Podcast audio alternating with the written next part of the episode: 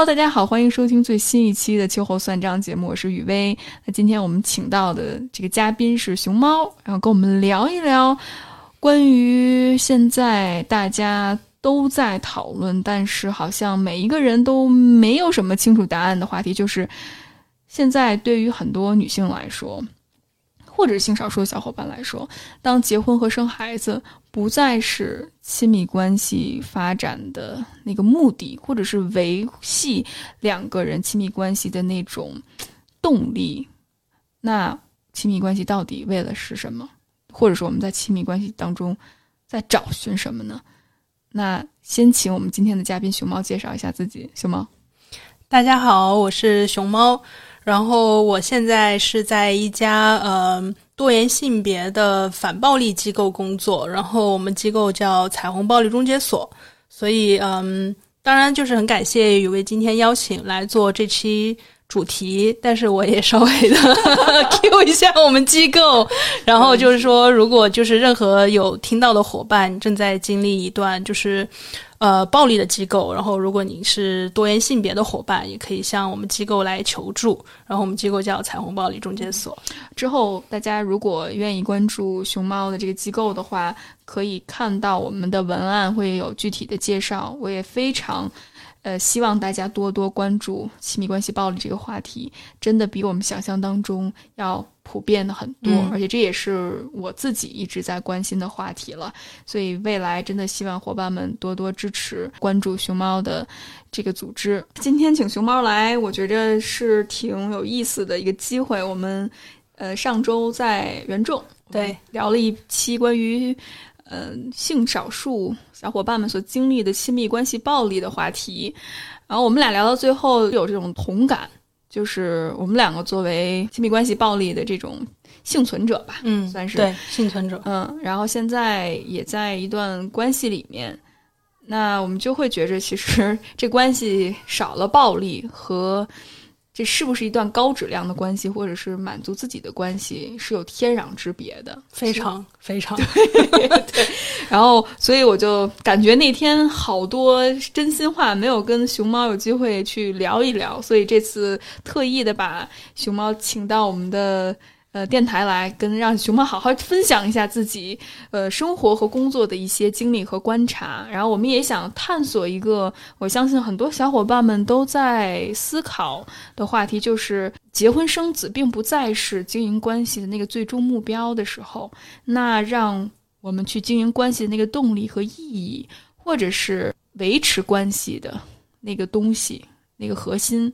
是什么？我觉得今天我们可以跟熊猫好好聊一聊这个话题。那在此之前，熊猫要不要跟我们分享一下，就是你大概的这个恋爱经历是什么？包括我知道熊猫经历非常的丰富，没 有没有，其实没有，就是跟很多社群的伙伴相比的话，我还是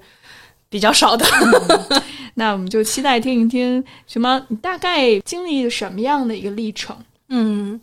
嗯，就你刚刚说到像嗯婚姻呐、孩子呀，然后到现在这种关系，其实还是经历了一个非常不一样的一个历程。因为嗯，我的家庭是一个非常传统的家庭，就是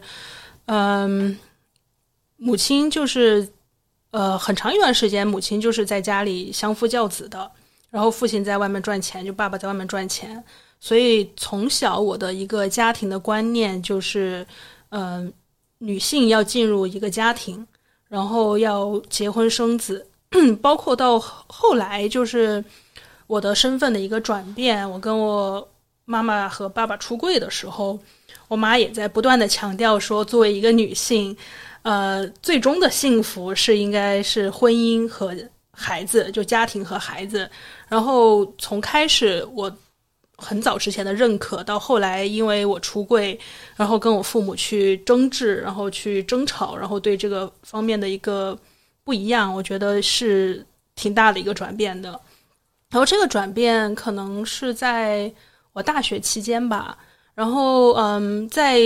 交往第一个嗯伴侣之前，然后那个伴侣是一个女性，然后在那之前交往的伴侣都是男性，当然也没有很多个，就几个吧。然后那会儿。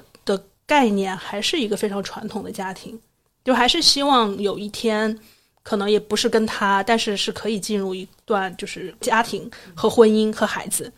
但是，嗯，后来交往了第一个呃同性伴侣之后，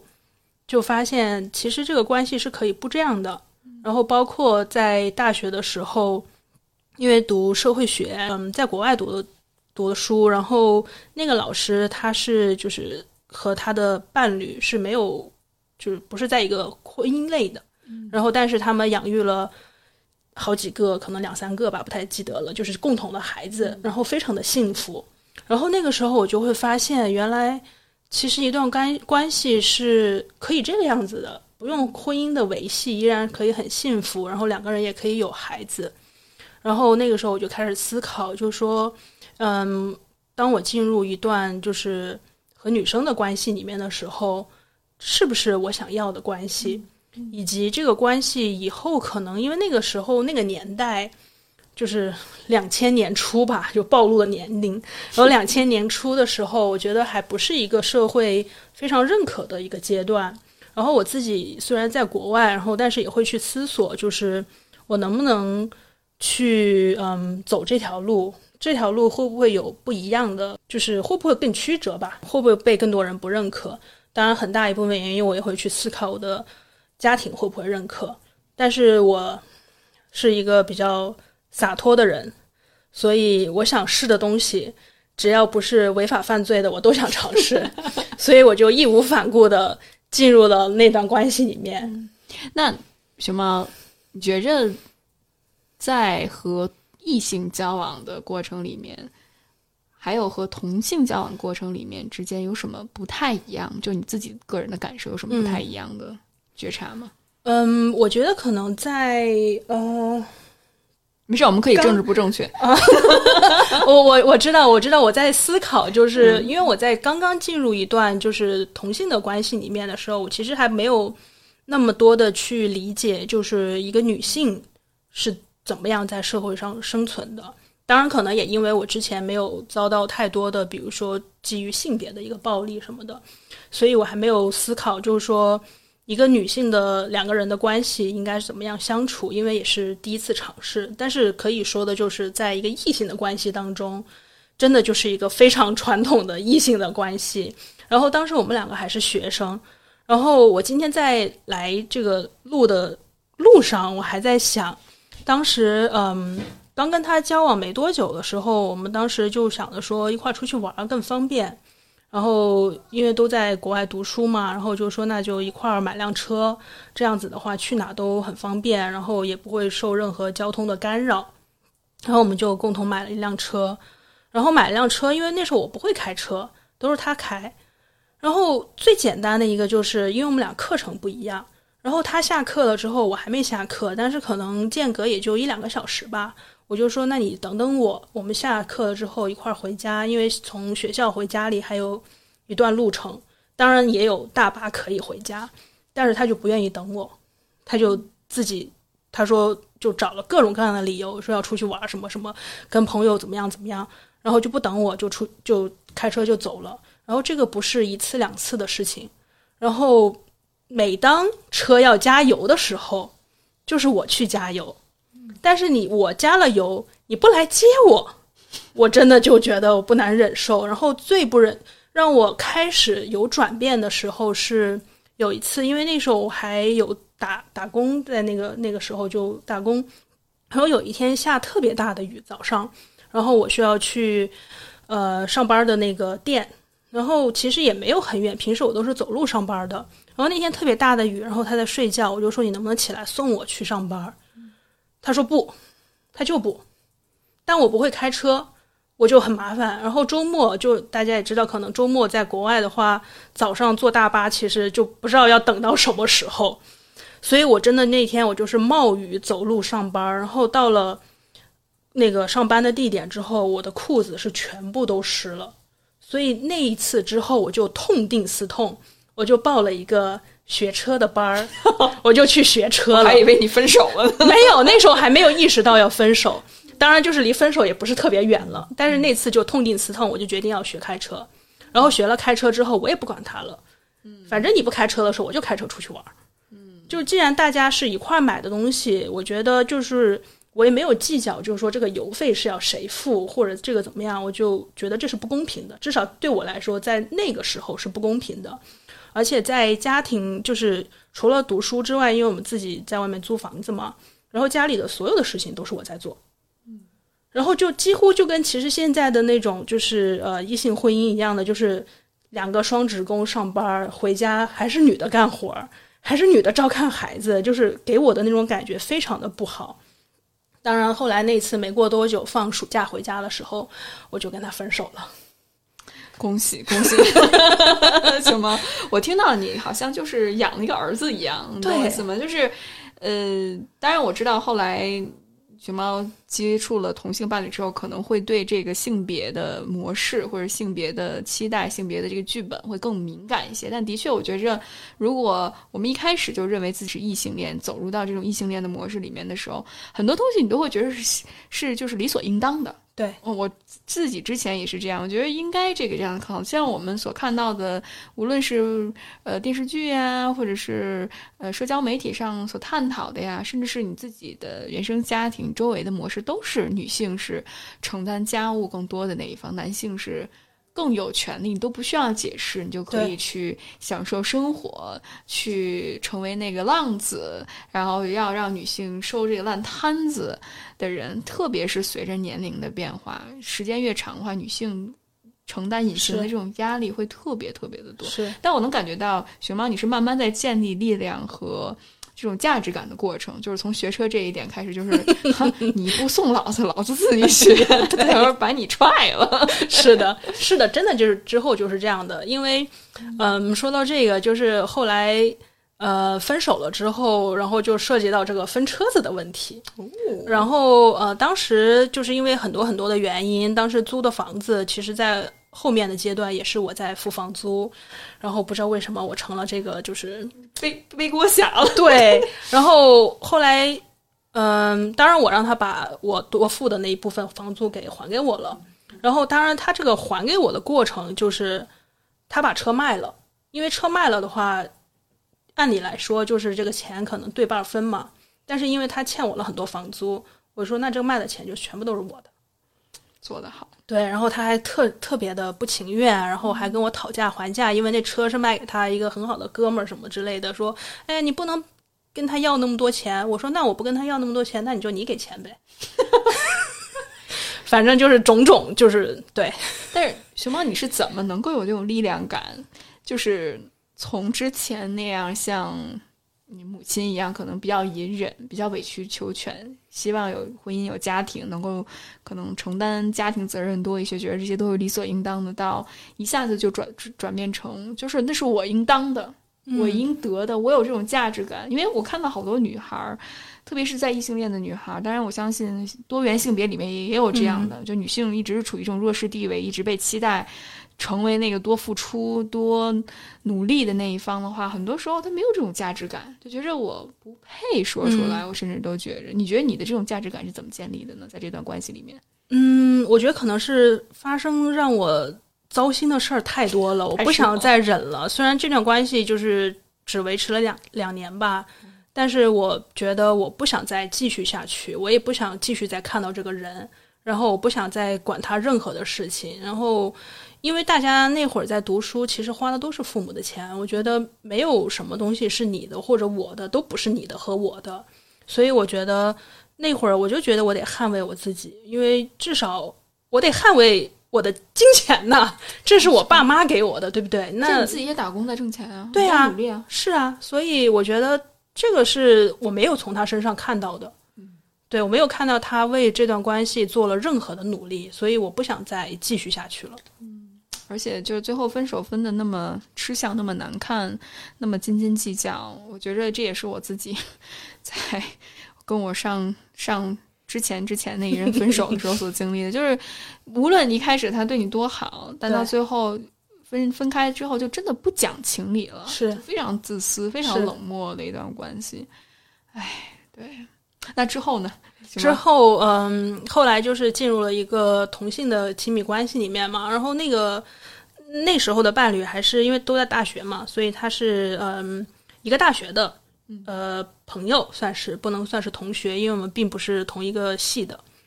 然后因为之前我们就相互认识，其实都做了两三年的朋友了吧，跟他就是真正进入一段关系里面。然后不就说到刚才跟那个男朋友分手了嘛？然后那个房子等于说就是我自己一个人在住，但是房租又非常的昂贵。然后那会儿那个朋友，当时我真的就是只是在招室友，然后他在找房子，然后我就说，哎，那正好我房子空了，你要不要来住？然后他也因为之前都来过家里玩啊什么的，也都非常信任，所以他就说那好，那就一起住呗，然后一起呃拼拼拼房，然后拼房租什么之类的。然后来了之后就是。等于算是日久生情的吧，然后两个人 就在一起，然后我就把我的室友变成了我的女朋友，就差不多是这样的一个过程。那这个过程里面，就一开始从异性恋这个模式转成为这种比较多元性别的这种模式，那你觉着你经历了什么样的内心的转化？因为我觉得其实挺难的，我觉着。可能很多小伙伴说说啊，我说我这就直女直到不能再直，嗯，那怎么会一下子能够被掰弯呢？那是不是比如说天生你就是这个属性，只不过那部分机能没有被开发？你怎么去理解这件事情呢？哦，我觉得这个可能有各种各样的契机吧，因为嗯，我出国的时候还蛮小的，然后那会儿的话，呃，因为我父母不放心我一个人在国外，然后又害怕我乱搞男女关系之类的。然后就把我送到了女校，可能这是他们最后悔的事情。女校是最嗯对，然后我就在女校熏陶了好多年，打引号熏陶。对，当然在那会儿其实我还挺直的，因为我还在就是幻想着之后进入一个特别美满的家庭，就跟男性组成的一个家庭。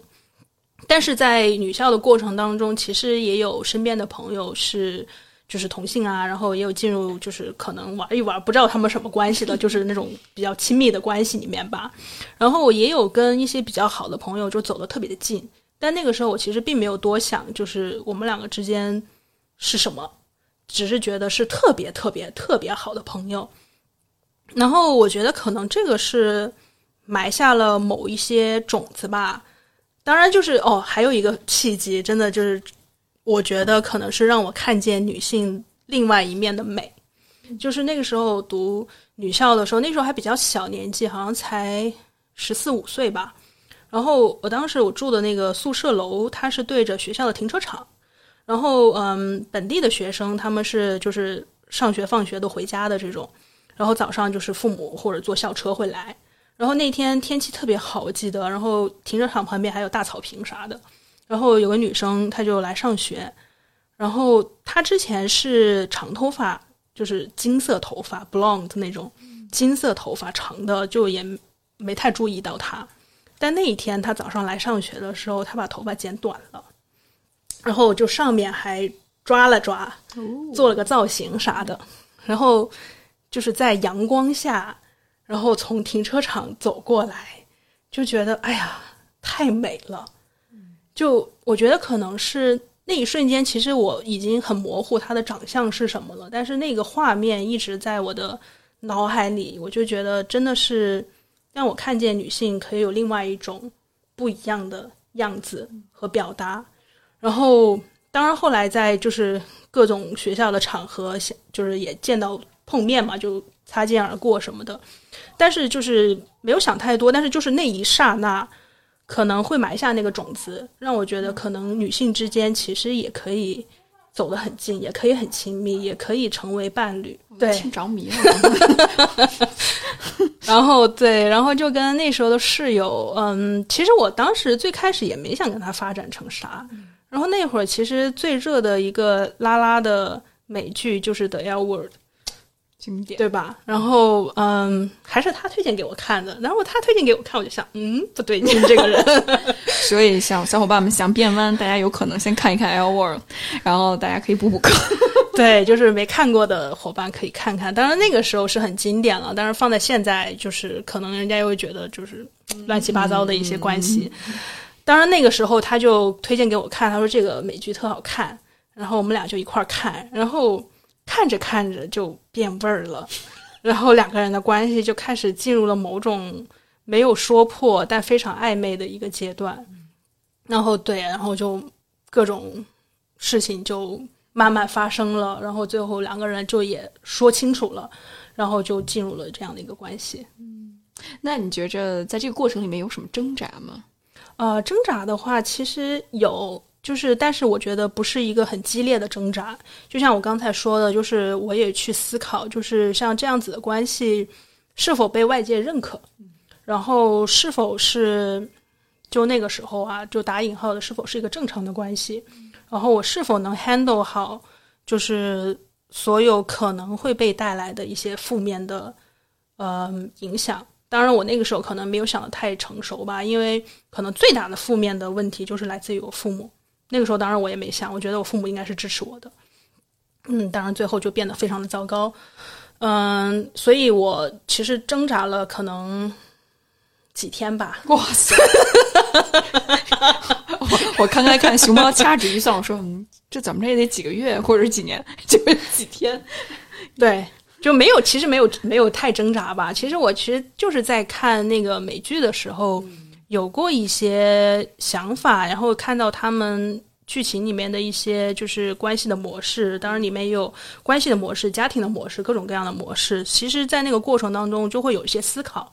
但不是那种挣扎。所以后来其实也没有多想，因为我其实并没有想得非常清楚，就说这是不是我一个就是未来都想要的一个关系。因为只是觉得那时候也才二十出头，非常年轻，为什么不尝试一下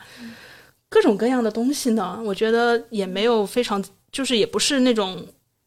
特别糟糕，也不是说对方是一个很糟糕的人，对方也是一个很好的人，所以就是想尝试一下吧。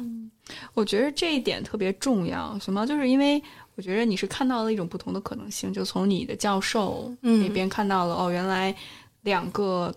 同性之间，或者是。不同的模式其实也可以组成家庭，就这个家庭不一定非得以血缘或者是一个法律上、社会上、道德上传统认可的这个模式你去结盟，嗯，所以更多的还是出于自己的需求，嗯，而且孩子可以不生，咱们可以领领养，对，咱们可以。用其他的方式哈，对，不一定非要非得有婚姻，所以我觉得起码你是一点一点再去打破之前的这个模式。但我觉着，如果从一个传统家庭里面走出来的孩子，你能够去打破之前固有的这些观念，也是一段一个不容易的事情。因为我觉得这也是要经历一种一种丧失的过程吧。是，嗯，可能还还没有建立比较稳固的价值观。比如说咱们现在三十多岁了，嗯，去聊这件事情可能会更。坦然一些，但我相信对二十多岁你来说的话，特别是你人生观和价值观正在形成的时候，我觉得挺难接受。但我挺惊讶，就是这么快 就发生了转变，这个也是挺惊讶的一个过程。可能觉得自己年轻，就想多尝试。也是，对。现在我我如果呃不对，我觉得我换在现代，我还是会尝试。那我真的觉得你是一个很有安全感的人。嗯。怎么说呢？我觉得，嗯，可能这是让我觉得我能把控的事情，就是就是，呃，我我觉得无论进入任何一段的关系，如果是处于一，就是至少刚开始的时候吧，我觉得是处于一个我可以把控的阶段，我可以就是由我自己说了算，我觉得我会愿意去尝试。当然，就是后来的很多关系里面，走到后面可能有点失控，也不是我自己能把控的，就。变得有些糟糕，但是，对我觉得曾经是一个特别缺乏安全感的人，但是在逐渐就是嗯独立和就是因为在国外待了很长的一段时间，所以我觉得我不再依靠父母，不再依靠家庭，我不再依靠就是他们帮我做决定，我还是要独立自己，然后我需要去成为我自己想成为的人，以及无论发生什么事情。都是我自己去承担，没有人帮我承担。就是我想清楚了这个事情，所以我觉得那有问题就承担呗，不然还能咋地呢？我觉得之后我们可以聊一聊，就是和原生家庭心理断联的这个过程，起码就是切断这种彼此，你需要从对方身上获得价值观和认可这一块儿，嗯，我觉得这特别重要。但是我想继续回到嗯呃我们的这个亲密关系的话题里面，那这段关系最后是怎么结束的呢？啊这段关系其实嗯大概也维持了两年吧，因为嗯对方是比我大一届，对方对对方比我大一届，所以他比我提早毕业一年。然后嗯那个那会儿其实是有机会可以留在英国的，他就是工作啊什么的。然后但是可能因为各种原因吧，然后父母可能也有些压力之类的，然后他就想回国。他陪了我半年左右的时间，然后他就决定还是回国。然后，但是在他回国之前吧，其实我已经发现，就是在之前半年的那个暑假回家的时候，他就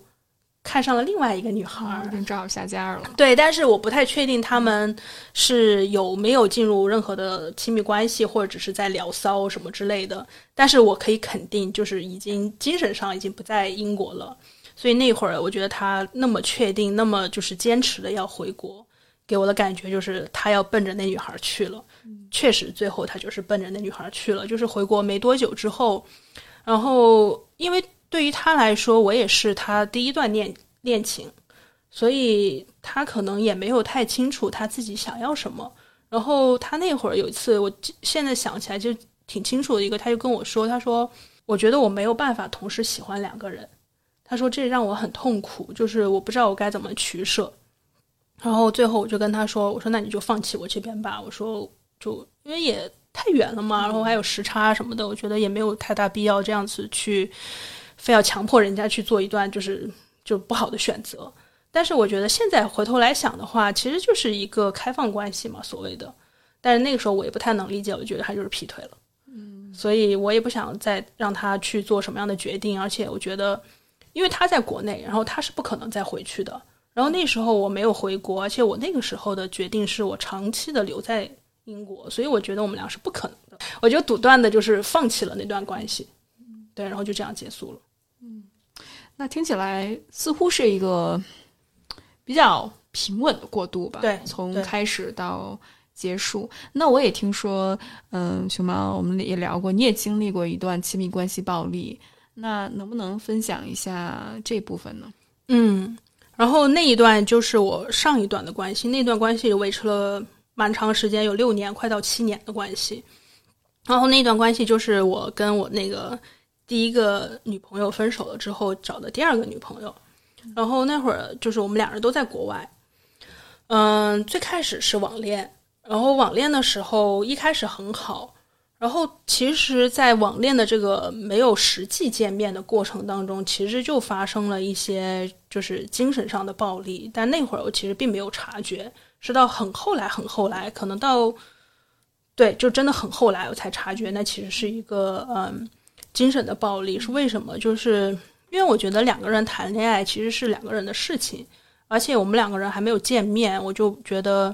还是有很多不确定的因素，还是有很多不是那么的有安全，然后我也没有足够的信任你，所以我更多的是谈论两个人的事情，所以我并没有跟他去讲我的家庭，就我的父母什么或者任何的，就是家庭的上面的经历，因为我觉得那个不是特别的重要，而且是更多是我们两个人。然后到到了突然有一次，呃，不太记得已经是为什么了，我就突然提到了我的父母啊，还有就是家庭、家人什么之类的。然后因为家庭有点复杂，所以他就说：“你之前从来没有跟我讲过这个事情。”然后他说：“你在欺骗我。”然后我当时就很惊讶，我就觉得我没有欺骗你啊，我就我只是没有跟你讲，不代表我不准备跟你讲，只是可能不是现在讲。但我现在跟你说了，这怎么能叫欺骗呢？然后他就一口咬定我是在欺骗他，然后就不断的让我去跟他道歉。真的就是我感觉就是每天都是在道歉，就从关系很开始的一个阶段，就是做错了一点事情就开始要道歉，然后无论做错这个事儿是多大多小，任何事儿就要道歉，然后不断的要把曾曾经的一些经历翻出来道歉，然后他也不断的就是像现在翻旧账一样的，就是把你曾经犯过的一二三四五六七八九都给你翻出来，让你道歉，然后让你说说当时你为什么这么做，然后你出于什么样的原因，你做错了什么，然后我要我不断不断一遍一遍的去说。然后那个时候，我觉得只是说，嗯，因为我很喜欢他，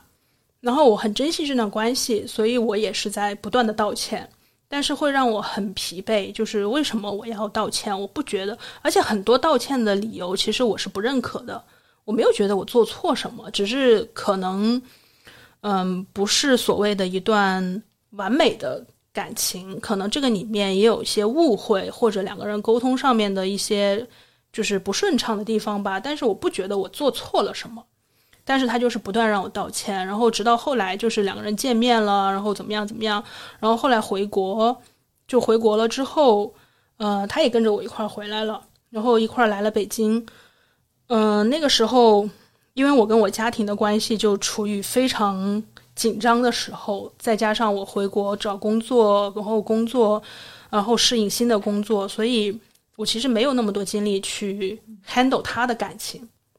当然我承认，就是在他那个感情的缺失是蛮多的，就是我没有给到他他想要的感情，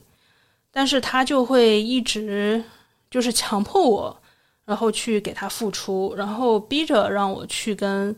父母去说我们俩的关系，就是强迫出柜的这种这种感觉，就是我我因为我跟我父母。因为他也不能说完全因为他，就是因为很多事情就是闹得非常僵，当然就是就是我的身份的问题，然后我就不想跟我父母再去说这个事儿了呀，就肯定会大大吵大闹啊。然后他又不断的说让我把他带回家，我就觉得这不可能。然后他就不断的让我去假设一个所谓很完美的父母认可他的这样的一个情景。就我没有办法去跟他假设，我也没办法去跟他保证，然后他又，然后因为他可能有一点抑郁吧，然后他就说：“那如果我死了，你能不能也为我死？”哇！然后我真的就非常的窒息，真的就是每天几乎都会反复来反复去的问我这些问题，就是能不能带我回家？你能不能跟我保证以后的一些什么生活？然后，嗯。能不能为我去死？真的就是我每天可能会面临到的他的问题，以及道歉。天呐，然后这个当然只是一部分，到后来可能是因为他觉得我没办法给他想要的感情，他就出轨了。然后出轨了之后呢，他还嗯，当然现在我能理解，就是他他跟我说了一句话，就是嗯。一个人没有办法给予另外一个人所有对方想要的，所以可能会需要去找另外一个人去补充所谓的一个缺失的部分。就其实就像现在两个人沟通开放关系嘛，就我现在能理解，但是开放关系是建立在两个人都认可的一个前提下。但是那个时候我不能理解，我也不承认，包括现在其实我也不太能接受开放关系，所以我是拒绝的。但是他不断的就给我灌输这些，然后让我去接受。所以我也非常痛苦，然后就这些东西，所有的东西就拉扯了可能一年左右吧。然后到后来，我觉得我真的实在受不了了。然后包括，嗯，到后来，因为他也在出轨，那我觉得说我何必在你身上浪费这个时间呢？我就开始不断的也在网上开始 date 其他的人，然后直到找到现在的伴侣，然后我就彻底跟他分手了。那听起来，我觉得真的，我我我第一个感觉，当然我不是想给对方的这些精神虐待，我觉得真的可以到精神虐待的这种程度，找借口。但我觉得真的，他真的好没有安全感。对，对他是一个没有安全感的人，非常没有安全感，而且他的这种抑郁会把周围的人真的传染到一定程度，让人真的抓狂的状态。所以，熊猫，你能够在这段关系里面。经历这么长时间，然后甚至是去忍受对方对你的这些精神控制，或者是 PUA 的话，我觉得已经非常非常辛苦了。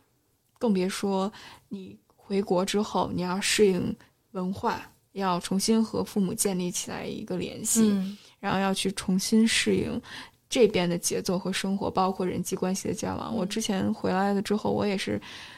我有三年的时间都是处于傻的状态，对就是我不知道我自己在干什么，天天是的，然后我甚至都不知道我自己该不该回来。是的，嗯，我总是在怀疑疑自己，对。是然后，如果你再有一个这样的伴侣，我的天啊！就是我，我跟你回国的时候也是，就是前三年基本上事业、工作跟自己的原生家庭、亲密关系，那时候我还结着婚，然后包括自己在外面就混乱，是各种混乱的关系，就完全崩盘，非常撕扯，特别撕扯。所以我特别能够理解你在那一刻，你还能够去尝试去安慰他，甚至是去维持这段关系，真的太难太痛苦了。我觉得为什么我没有很果断的离开这段关系，一部分的原生家庭有关，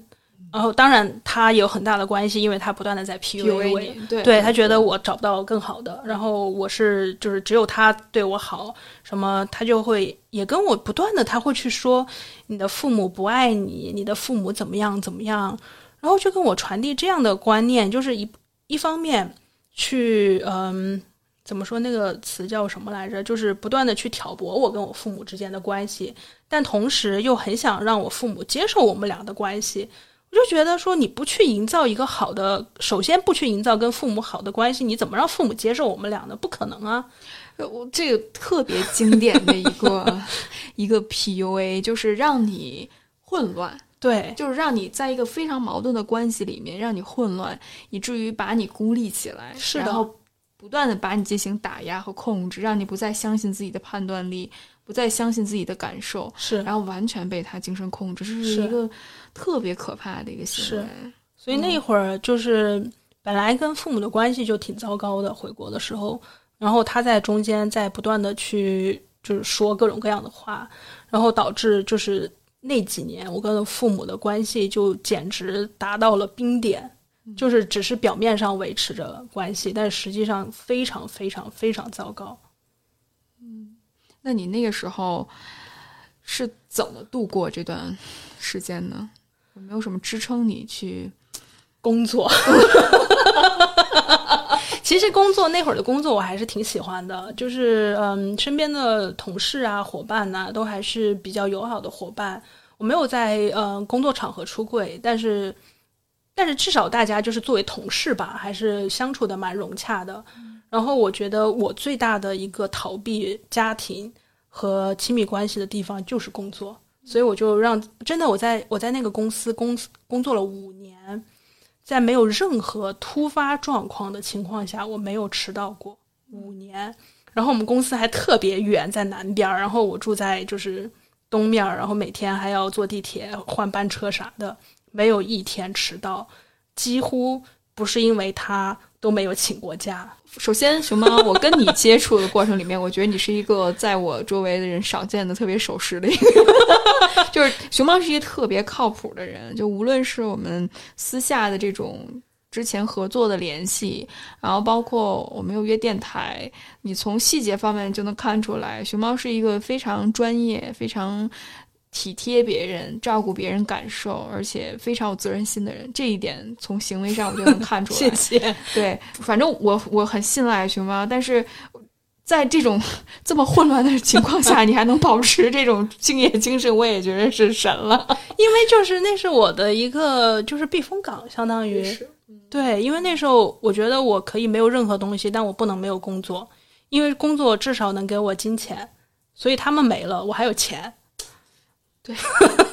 所以你看，现在爆出来这种渣男的 网上的这种案例，好多女孩就是因为可能连自己的生活都失去。当然，我我们不是说谴责受害者，嗯，就当然肯定有 PUA 的性质在哈。就像熊猫你的例子里面，不能总是怪你为什么不维护好边界，为什么不离开。我觉着，如果大家稍微了解这种亲密关系暴力，知道那个很难离开循环的话，你就知道为什么特别难离开。对，但是我觉着，起码当大家想进入到关系里面，或者是当你去想去开展一段关系里面的时候，千万不要丧失自己。我知道这样说挺难的哈，我自己就之前 差点儿 迷失自己，或者迷失了自己一段时间，最后把自己找回来，我就发现真的太可怕了，经济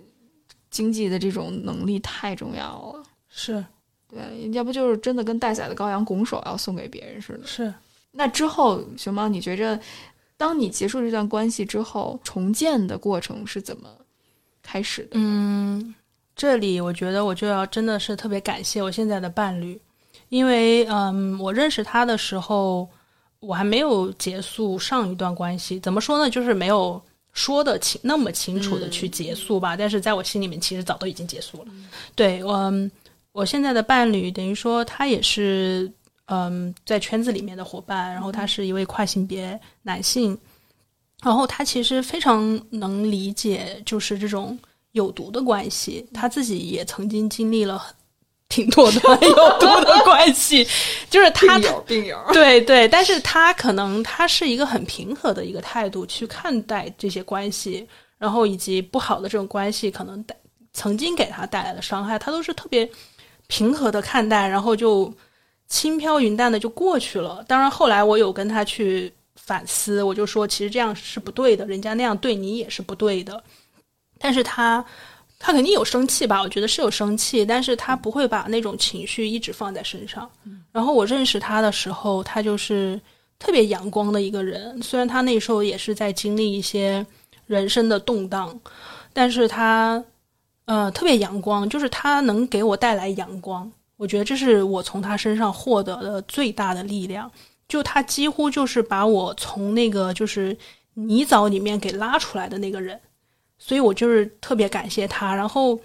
嗯，我刚才不是也提到，就是跟上一段关系的时候，我跟我父母的关系特特别糟糕嘛。其实他也是他帮我去重建了，就是我跟我父母的关系。当然，现在跟我父母关系又很糟糕，是是是是另外一回事，跟我跟他的关系没有太大的就是有关联。所以，嗯，其实我特别感谢他，然后，嗯，然后也是他把我带到这个圈子里面来，然后带到公益圈里面来，然后再到我现在接触我的这个工作，其实都是他把我带进来的。然后，其实他这种这一系列这些年的一个改变，其实给我非常非常大。对我就感觉跟之前的人就完全变了，然后价值观也发生了巨大的改变。嗯，那你觉着这个？改变的过程，经历了什么样的一个心路历程呢？行吗？就是具体来说的话，因为我觉着大家都会想，哦，那你找一个好的伴侣，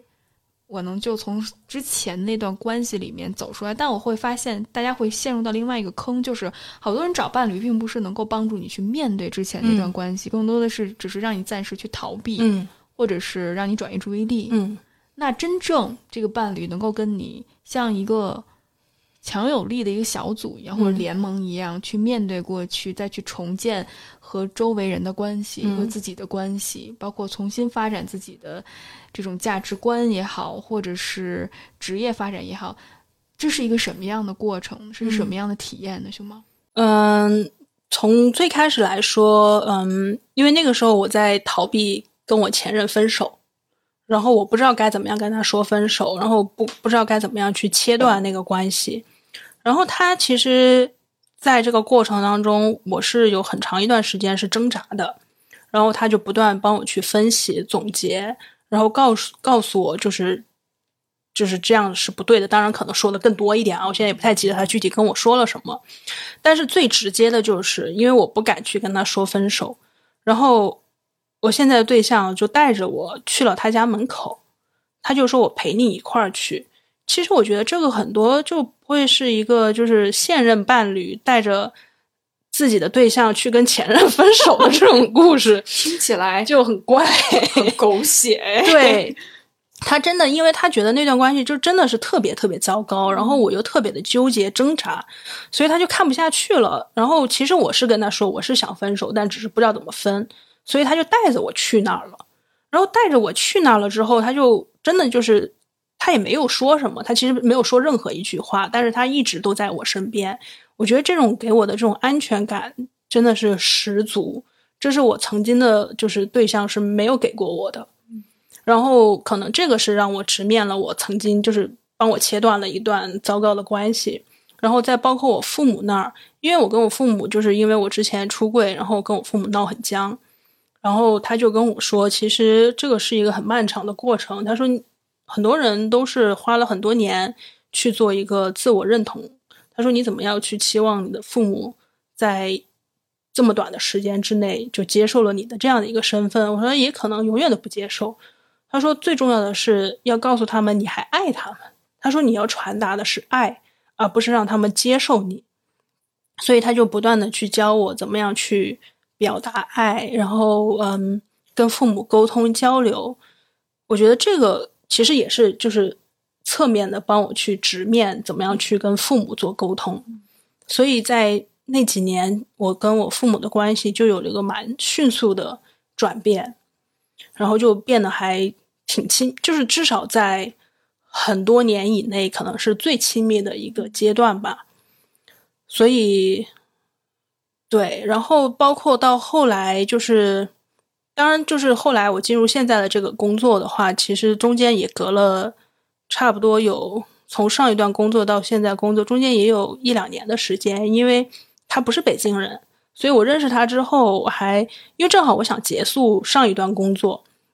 我就跟他回了他的老家待了一年，然后他在他老家其实也是做公益的。就是做多元性别公益的，然后在那样的一个环境，因为是一个三四线的城市，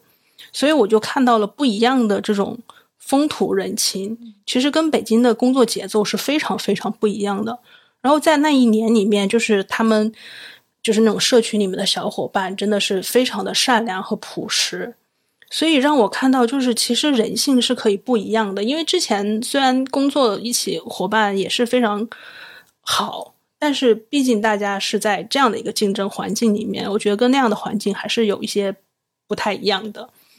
然后再加上公益里面，可能大家没有更没有那么多的利益纠葛啊、拉扯什么的，所以我觉得更简单。所以在那一年里面，其实我的心情就平静了非常多。我之前是一个特别激进，然后就是那种愤世嫉俗的那种，就是好多年都一直在。怨天怨地怨怨社会，就是那种感觉。然后那一年，就是让我有了很大的转变，然后让我觉得人其实是可以这么的善良，就是我不用去跟大家去争什么，不用跟大家去非要去就是说个就是争个你死我活，你对我对什么之类的。所以在那很平静的一年之后，重新再回到北京，然后再进入现在的这个工作领域。其实让我，因为现在我做的可能就更多是反家暴类的工作，所以也让我见识到，就是原来关系是可以这样子的，也可以这么糟糕。其实也是在那个时候让我意识到，我曾经遭受的，无论是亲密关系也好，还是在之前的可能有一些原生家庭暴力也好，原来是这个样子的。就是有很大一部分是我重建、自我重建、自我修复的一个过程。然后再到今天，我觉得可能是最好的自己吧。哇，听了这部分真的特别感动。我觉着真的很难遇见一个伴侣能够陪你去面对人生方方面面各种各样的挑战。对，特别是当你说到就是伴侣能够跟你去面对之前那个前任，对，然后去跟他提出分手，那是一个怎么样的勇气啊！我。之前遇到过某个伴侣，然后因为我也陷在一段非常混乱的关系里面，当然这很很大一部分是我的责任。然后我就跟他说：“我说我可能需要一些帮助，甚至我可能需要你在旁边，特别是情感上的支持。”当然，那个这我说的这个伴侣是一个男性直男，然后他就说：“这是你的事情，跟我无关。”就一下子就把边界树立的很清。我我能理解。嗯，我非常能够理解，但是就那种被抛弃的感觉，对，就特别可怕。因为那个时候，其实你已经在一段很不良的关系里面，你渴望能够从对方身上获得一些情感价值和认可，但很遗憾，你永远得不到。对，嗯，所以到最后，我也是对这个人没有任何期待。然后慢慢，当你情感价值没有了的时候，其实这个关系。就不再存在了，是因为绑定你们之间的就没有其他的了。对啊，就婚姻、孩子，我们又回到一开始聊那个话题，包括经济什么的，我都能独立。是，这也不是我需要，就情感这部分，虽然可能你不需要真的为我做什么，但是我起码你能够在那一刻站在我身旁，鼓励我、支持我。是，可能这方面都没有，他就特别愿意去逃避。嗯，就是千万别往我身上泼脏水，我可不愿意陷入到这种纠结的关系里面。就特别特别的明显，嗯，是是，所以特别感动。我觉得你这个伴侣，那你提到熊猫，这是一个这种跨性别男性，嗯那在这个关系里面，就是你和之前可能和顺性别男性或者顺性别女性的这种异性同性的关系有什么不一样呢？你觉着？啊，我觉得最不一样的是让我觉得这段关系更加的平等。虽然他是一个跨性别男性，嗯，就是因为对于他来说，他渴望的是我们俩的相处模式是像异性恋一样相处，就是当然是基于他自己的身份的认可。我觉得这是我非常尊重他的选择，然后我也就是在这样子去做的。但是，嗯，我们俩的关系真的是异常的平等，就是平等到我妈觉得你们俩的关系怎么能这样呢？她就会觉我我妈有时候会说，就是你怎么能这样跟他说话？她觉得你你就是不应该这样子跟你的对象说话。然后我说，其实我跟他就一直是这么说话的，就是是一个非常平等的对话，可能有时候会带一点就是各种各样的就是小话什么的，但是 对不好的话，但是就是可能就是我们之间的一些小情趣什么的之类的。所以我觉得我们关系是异常的平等，虽然有时候就是家务不能说让他做所有的事情，但是他承担了很大一部分，我不愿意承担的，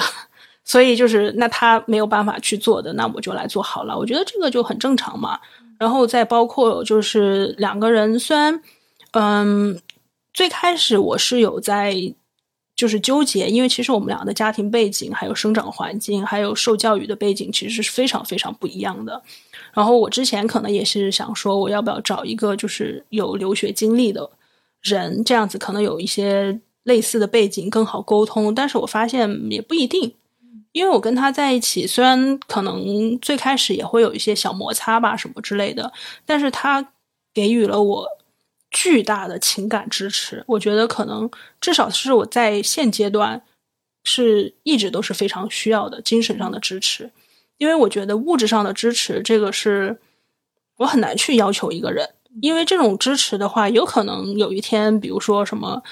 突然失业了呀，公司没了呀，破产了呀，这种东西你谁知道呢？对，但是两个人情感上以及精神上的这种支持是。其他东西没有办法代替的，但是我也觉得这一点是我妈永远没有办法理解的，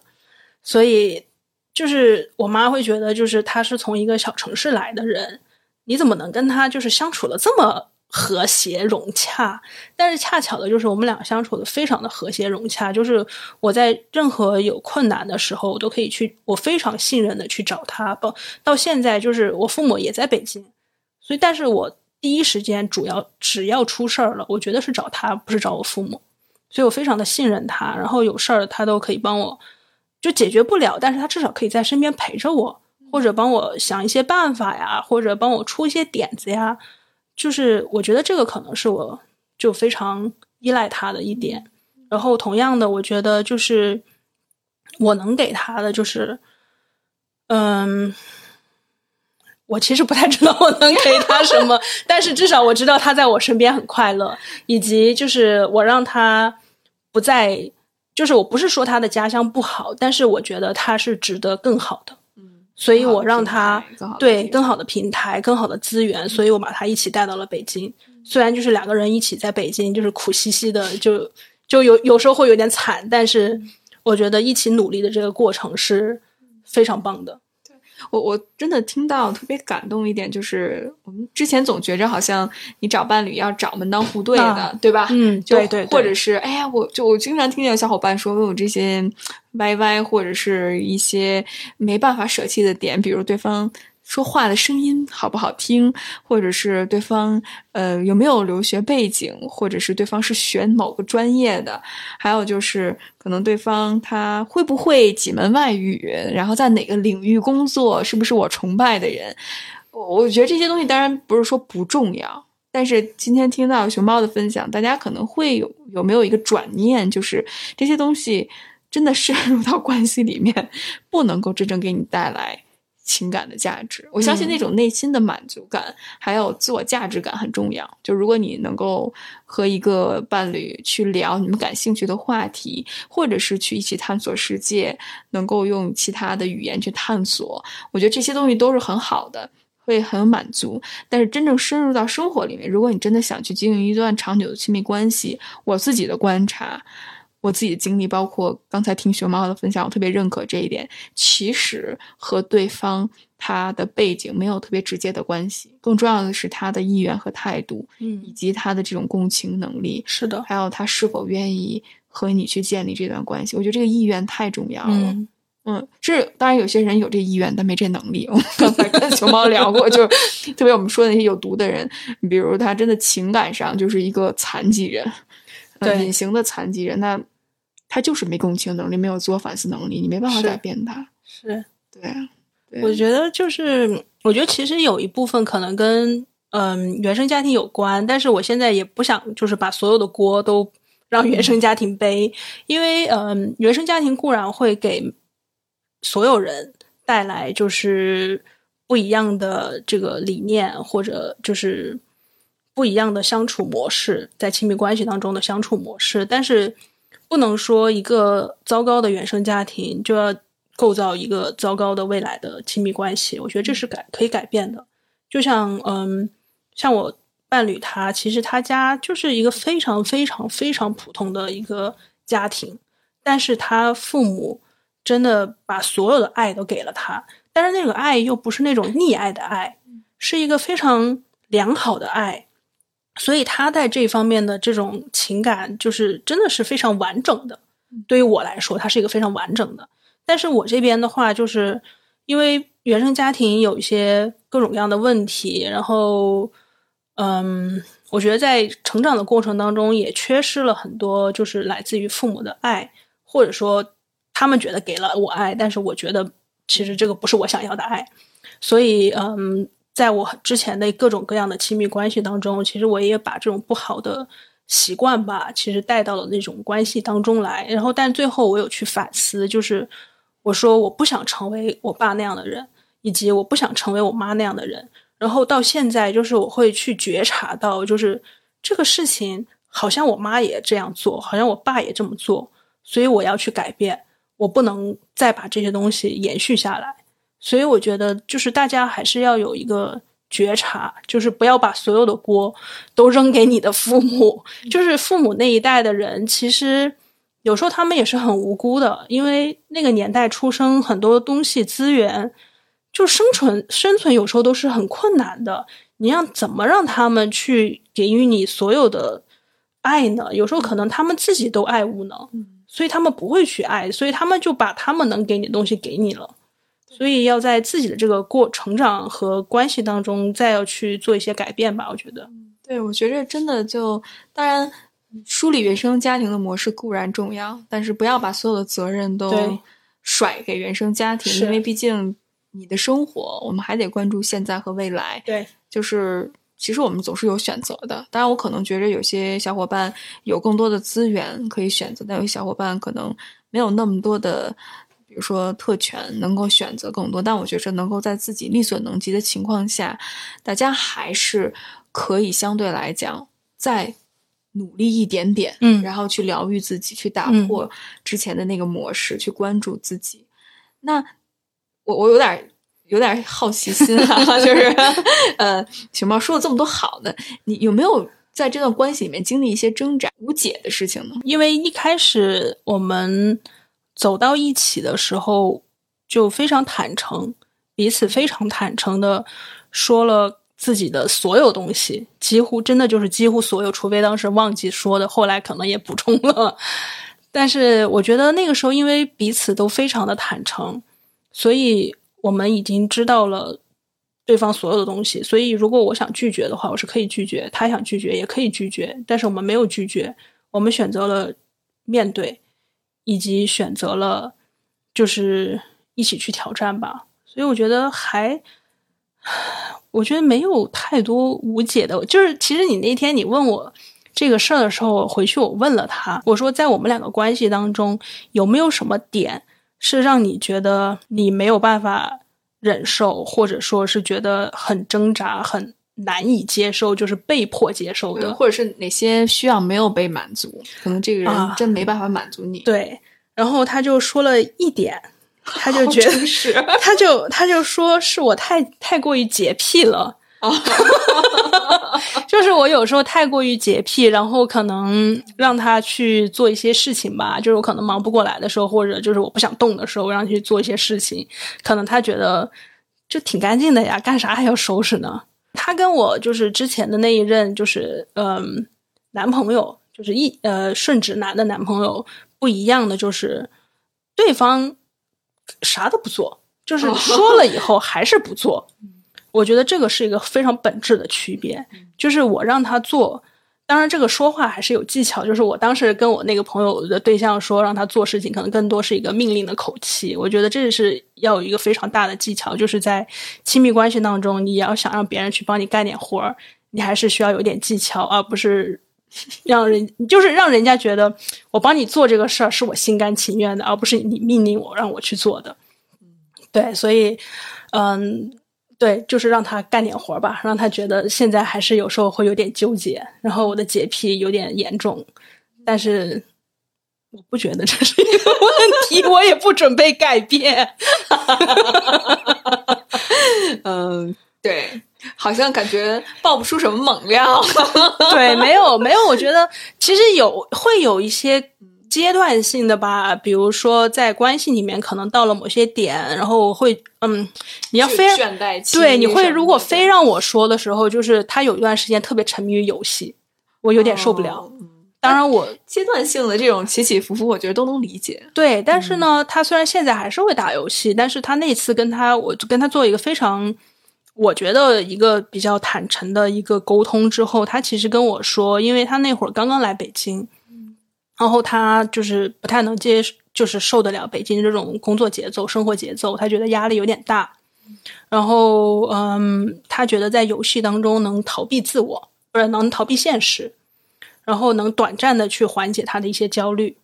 然后我瞬间其实我就理解了，就其实就像我们有时候，比如说刷个微博、刷个抖音，然后我们看个啥，其实也是在短暂的逃避就生活当中的其他的一些事情，看个剧啥的。他的一个消遣的方式可能就是打游戏，但是他那个打游戏又并没有说影响到工作，所以我觉得后来我想想也觉得还好吧，就是只要你不耽误你的工作，不耽误就是我们两个的事情，那你想打打游戏也就 OK。嗯嗯嗯，我觉得只要两个人能够特别坦诚的把所有的想法。表达出来，那更前提的是你也有对自己有觉察力，否则可能当你想去聊这个话题的时候，对方会觉着你在攻击我，或者是哎，你是不是在挑我刺儿？你是不是看不起我？那这样的话，基本上就没办法沟通了。我觉得能够对自己坦诚，对自己的伴侣坦诚，这真的是一个特别特别重要的事情。那说完熊猫，我觉着之后我们可以聊一聊，就咱上次咱俩。经常吐槽的一些事情哈，就是关于现在小伙伴们找对象 难的这个问题。就是我我首先先想关怀一下，就是这些侄女们。这是我觉着，我我就看之前看过笑话，就是大家如果能够选择自己的性取向，没有人会愿意当直女。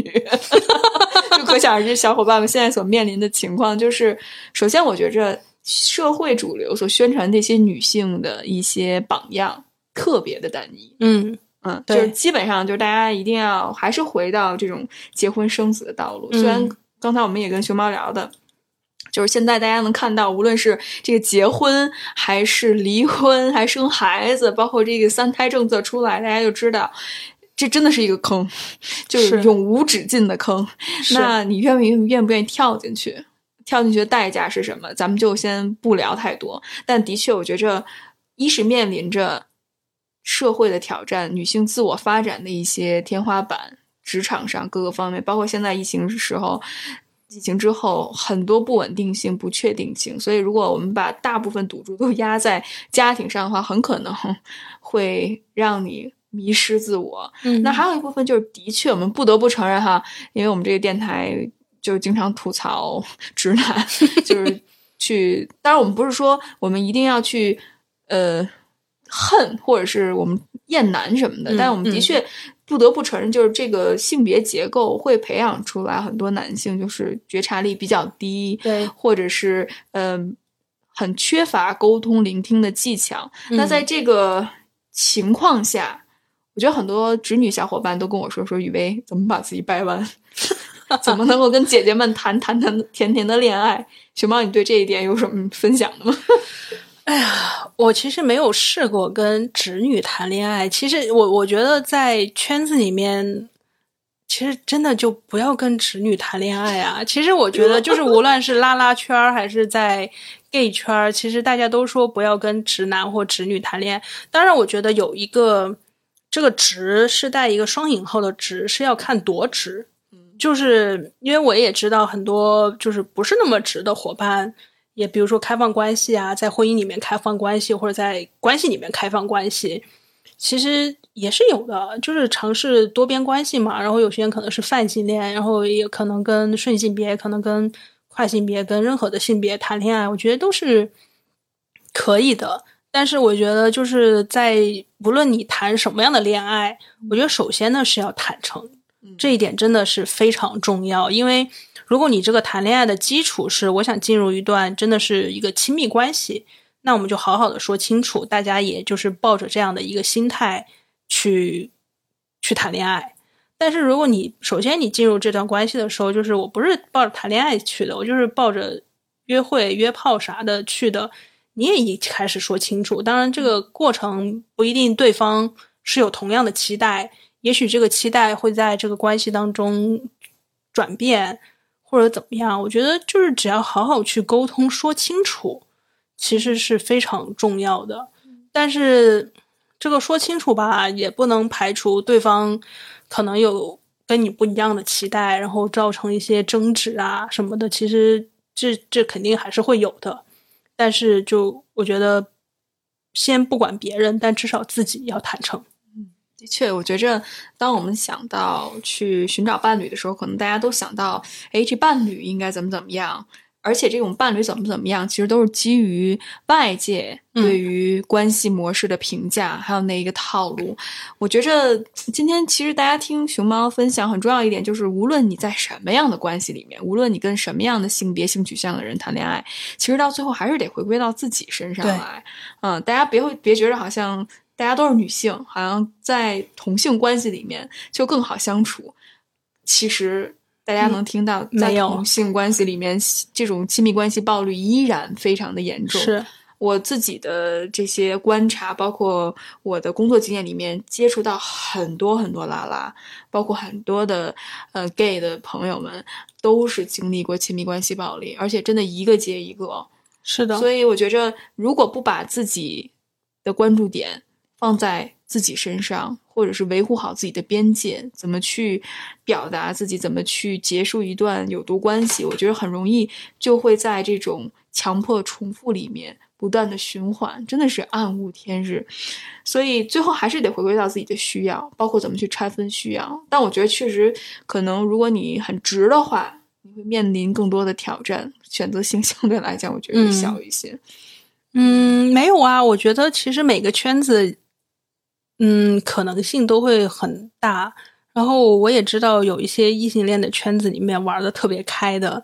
那种，我觉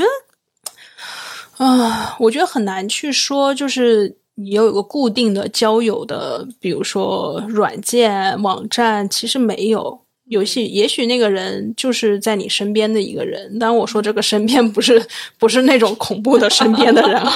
就是对，可能就是嗯。其实可能是你一个没有平常没有发觉的人，也许你不太了解他，但是你真正的去了解他之后，也许是一个不错的人。所以我觉得可能要看一个需要，就是人嘛，如果你想要改变自己的现在一个现状，你首先得走出去，对对，多接触。对，因为现在太多人都是在网上了，你在网上再怎么接触，你也可以网恋。当然现在就是就是网上很发达，但是你再怎么样一个接触。我觉得网上是有限的，而且没有办法给你那种亲密感，都还是有一种疏离和陌生。所以，如果想要真的要更多的探索，就走走出去看一看。而且，我相信，就是如果是在大城市的话，其实如果自己是嗯性少数群体，其实也有好多就是不同的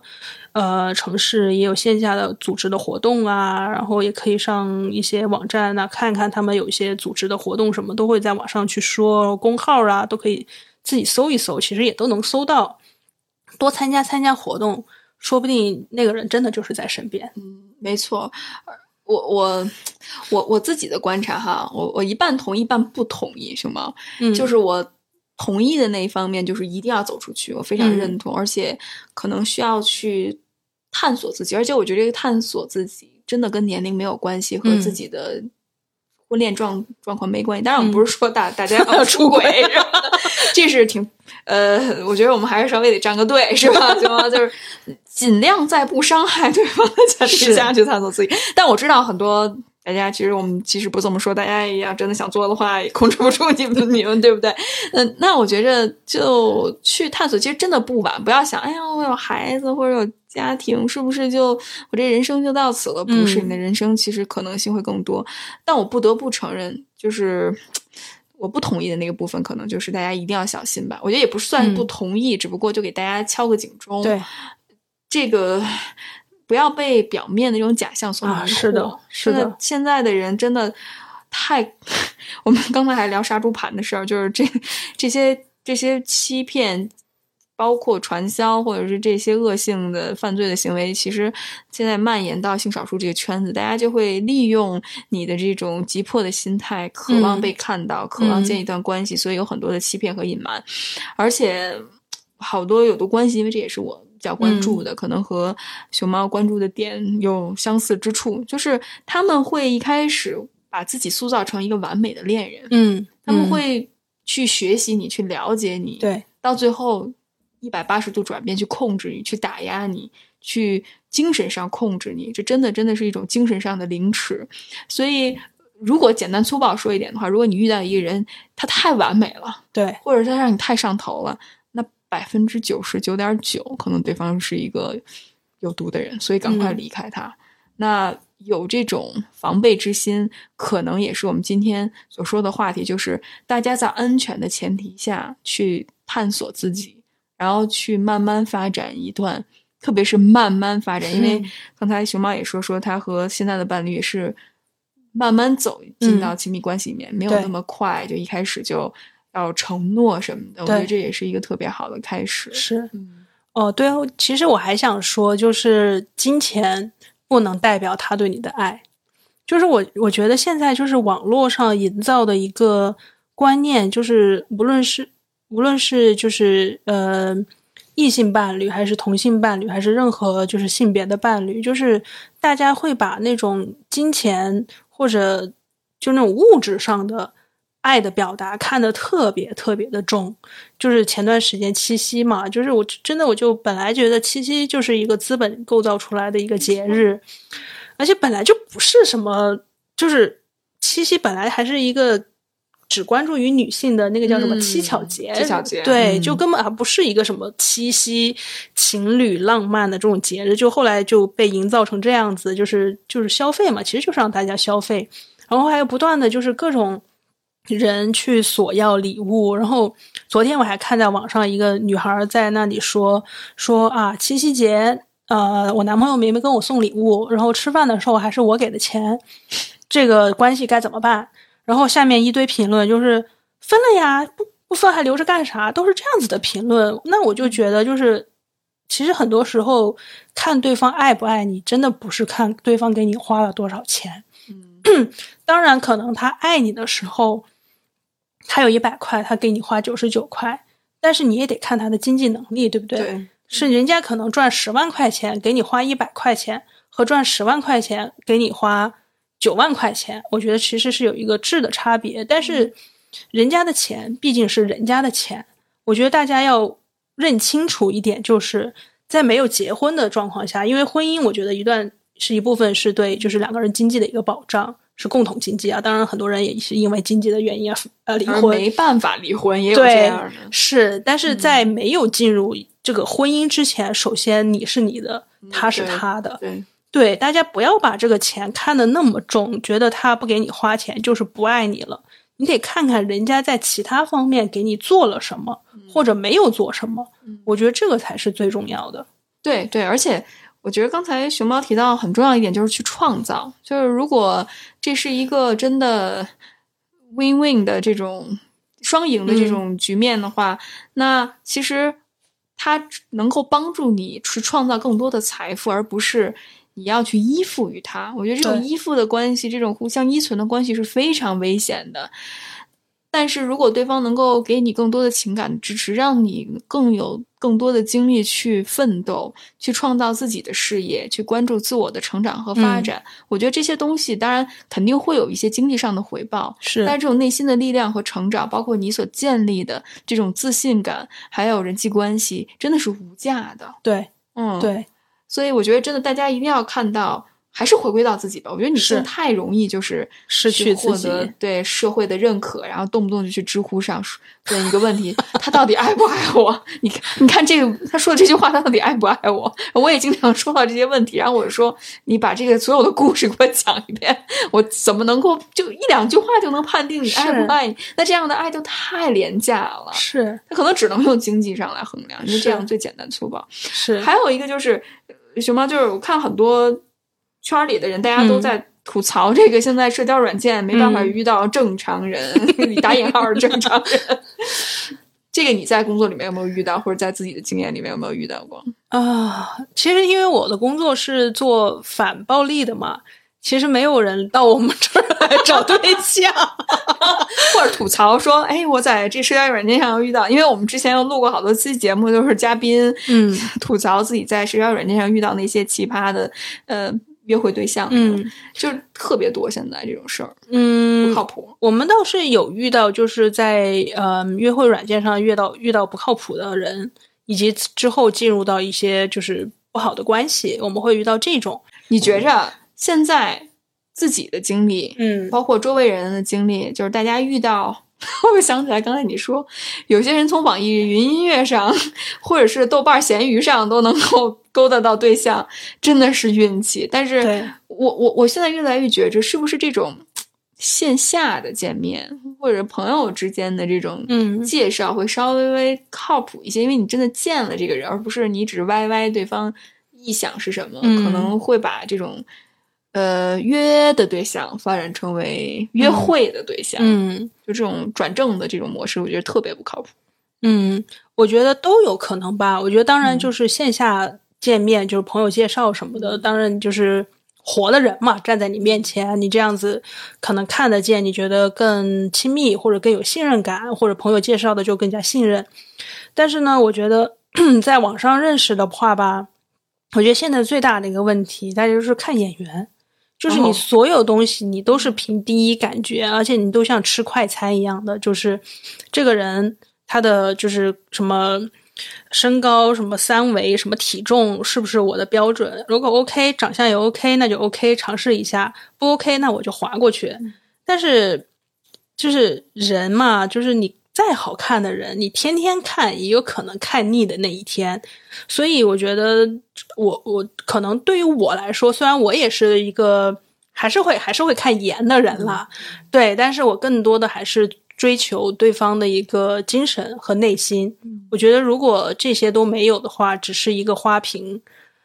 那就把他留作为约炮对象吧，约一约就行了。但是你也不能保证人家在对吧，在床上也是能那么好的。对呀、就真的就我觉得大家真的不要强求，就是好像一个伴侣，如果他没满足你的某些需要的话，你就要改变他，或者是往他身上投射太多的幻想，嗯真的不要这样，否则你会很伤心，你会很失败，你会觉得自己特别特别的沮丧。甚至你会陷入到一段非常不良或者失能的关系里面，所以我觉得大家真的还是要合理期待吧。嗯嗯，然后真正去关注那些你想要的部分。约炮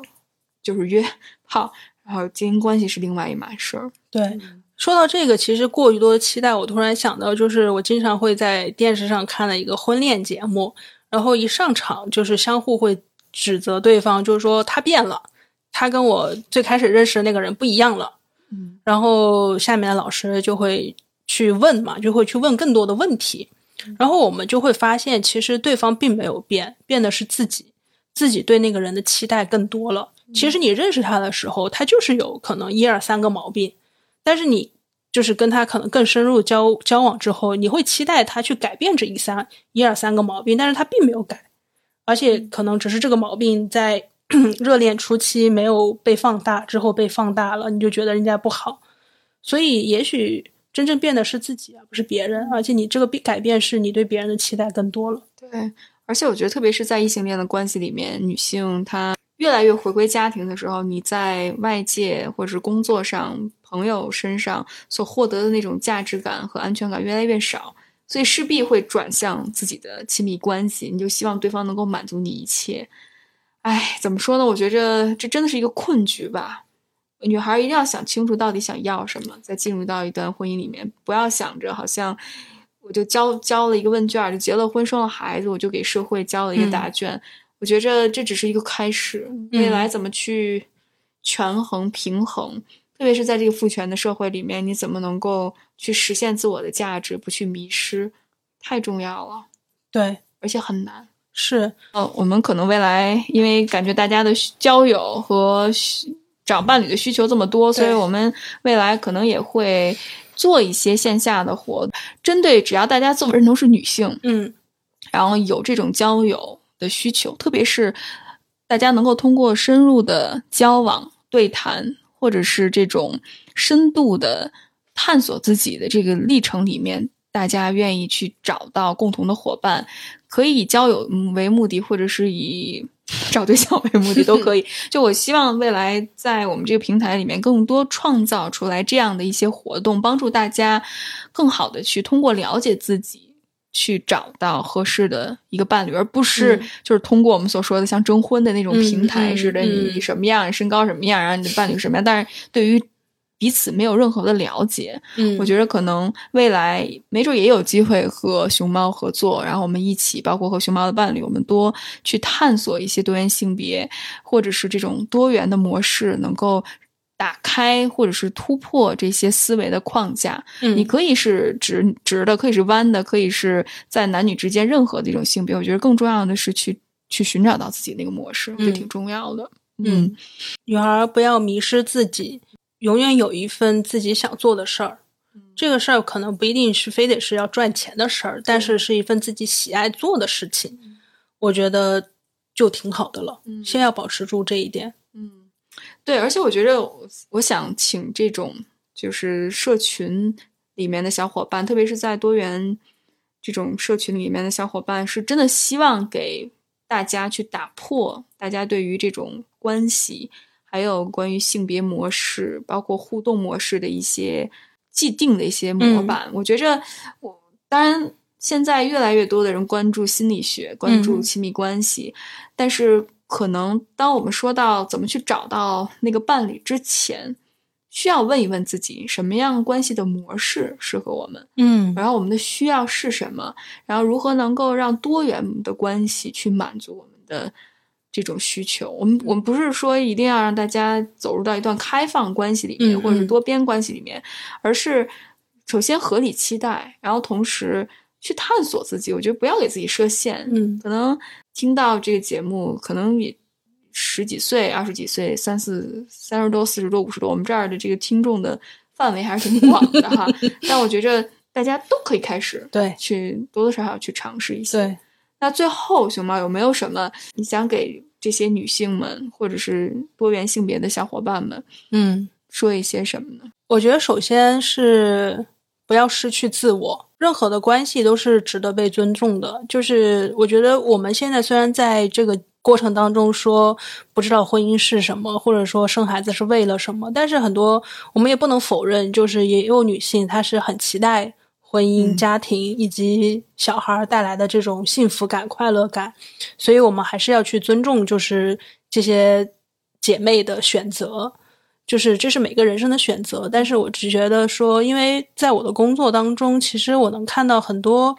不开心、不幸福的事情，所以我想说的就是，无论你任何的选择，首先是值得被尊重的，但是不代表说这段关系是可以伤害你的。如果遇到伤害，是要及时脱身，及时走出来。虽然可能会困难，可能会需要外界的支持，就是没有关系。现在也有很多资源去可以去给你这样的支持，但是首先要知道自己想要什么。嗯，熊猫就是对你来说了，嗯就是当婚姻也好，孩子也好，并不是亲嗯密关系发展的最终目的。嗯，那你觉着在这段关系里面是什么支撑着我们吗？支撑着，或者是在这段关系里面，嗯你在追求什么样的一个目标呢？嗯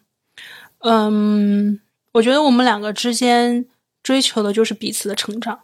彼此彼此相互的改变。因为我觉得在有一些关系里面，大家是很害怕改变的，他是觉得在进进入了一个既定的模式之后，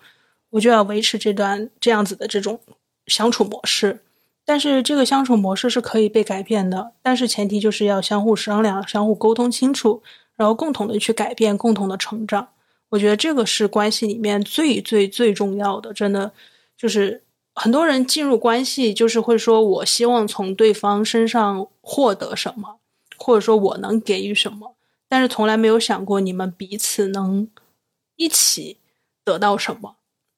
所以这种共同的成长，我觉得是我们两个一直在追求的，也是至少这几年一直在做的。虽然我没有办法去保证，就是这段关系可以维持多久，但是我当然是希望这段关系可以是长久的维持下去的。但是如果有一天，他可能说因为各种各样的原因而结束，至少我自己不会后悔，因为我成长了，而且这个成长是给我自己的，而不是说我给他的或者他给我的。非常感谢熊猫的分享。嗯就大部分嘉宾都是就是在异性恋的模式里面，嗯所以大家说到的成长，更多的是自我付付出，你懂我意思吗？啊，就自我奉献，就是嗯爱是牺牲，嗯爱是陪伴他的成长，因为就大家都成长嘛。我的成我我听到过你，懂我意思吗？就是爱的成长，就是能够去看到自己的爱的限度有多么的深，有多么的广。然后我就说 what？当然，我也相信，就是这是他们的一种选择哈。对对对只不过我觉着我们需要更多元的声音，因为听到太多就觉得很无聊了。懂我意思吗？就对我我不要陪着对方成长，我要一起成长。对，就是大家是站在一起的。你跟我，哪怕可能暂时不是平起平坐，但是我们要往那个方向去努力，而不是我一直拉着你成长。是的，我又找了个儿子干嘛呀？对不对？我找了女儿干嘛呀？我有病啊！我我可没那么多母爱，对，从小就不喜欢孩子。I'm crying cause I love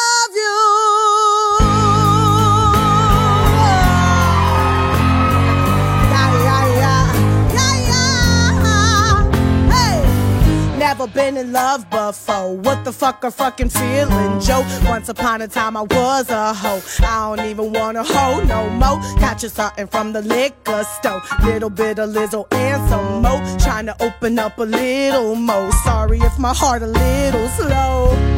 I thought that I didn't